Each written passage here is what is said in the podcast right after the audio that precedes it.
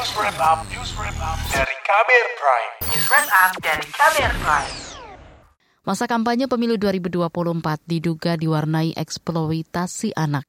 Berdasarkan laporan yang masuk, ditemukan anak menjadi target utama untuk meraup suara. Bagaimana komitmen perlindungan hak anak di pemilu?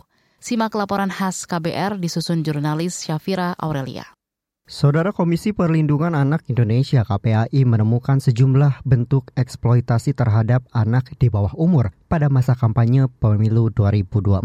Anggota KPAI Silvana Maria mengatakan ada 15 bentuk eksploitasi anak di masa kampanye dengan rentan usia anak 5 hingga 15 tahun.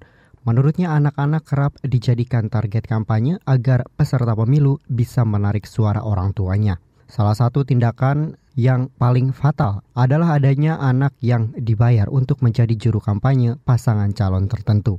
Tapi yang jelas yang paling banyak itu tadi ya, anak dibawa ke dalam uh, event-event kampanye. Yang kedua juga yang banyak diadukan pada masa uh, selama kampanye pemilu 24 ini adalah oh, anak-anak yang digunakan untuk menjadi uh, juru bicara atau penganjur calon-calon uh, tertentu. Itu pengaduannya ada hampir 10 ya. Terus dan um, ini dilakukan baik oleh calon calon anggota legislatif maupun oleh um, kelompok uh, tim uh, capres dan cawapres.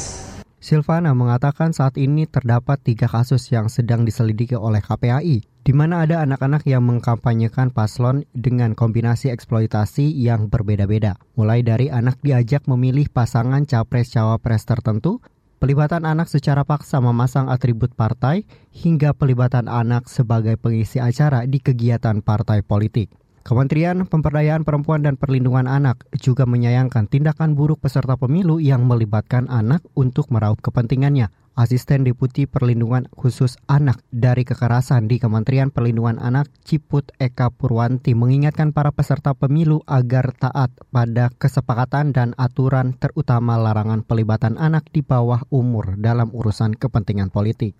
Ya tentu yang pertama Undang-Undang e, Dasar 1945 sudah memastikan bahwa kita harus memenuhi hak-hak anak untuk hidup, tumbuh dan berkembang, berpartisipasi dan kemudian juga terlindungi dari berbagai bentuk kekerasan, diskriminasi dan eksploitasi. Ciput mendesak Badan Pengawas Pemilu untuk menindak tegas peserta pemilu yang terbukti melanggar ketentuan kampanye. Salah satu peserta pemilu 2024 berkomitmen untuk tidak melibatkan anak di masa kampanye. Ini disampaikan Mardani Alisera, juru bicara tim pemenangan nasional Anies Baswedan Muhaimin Iskandar. Anak-anak wajib dilindungi. Tidak boleh ada upaya politisasi kepada anak. Anak-anak kita adalah aset masa depan. Timnas Amin komitmen menjaga anak-anak. Kalau ada pelanggaran mohon dilaporkan. Kita akan segera melakukan tindakan dengan tegas. Anak-anak adalah aset masa depan yang harus kita jaga. Sebelumnya Komisi Pemilihan Umum KPU sudah mengingatkan agar semua pihak tidak melibatkan anak dalam kampanye pemilu 2024. Larangan kampanye melibatkan anak diatur dalam Undang-Undang Nomor 7 Tahun 2017 tentang Pemilihan Umum. Siapa yang melanggar aturan itu dapat terkena hukuman pidana satu tahun penjara dan denda 12 juta rupiah. Sebelumnya, Badan Pengawas Pemilu Bawaslu RI berjanji bakal menegakkan aturan tegas terkait pelanggaran pelibatan anak dalam kampanye. Anggota Bawaslu RI Labayoni mengatakan pelaku pelanggaran diancam sanksi pidana dan denda.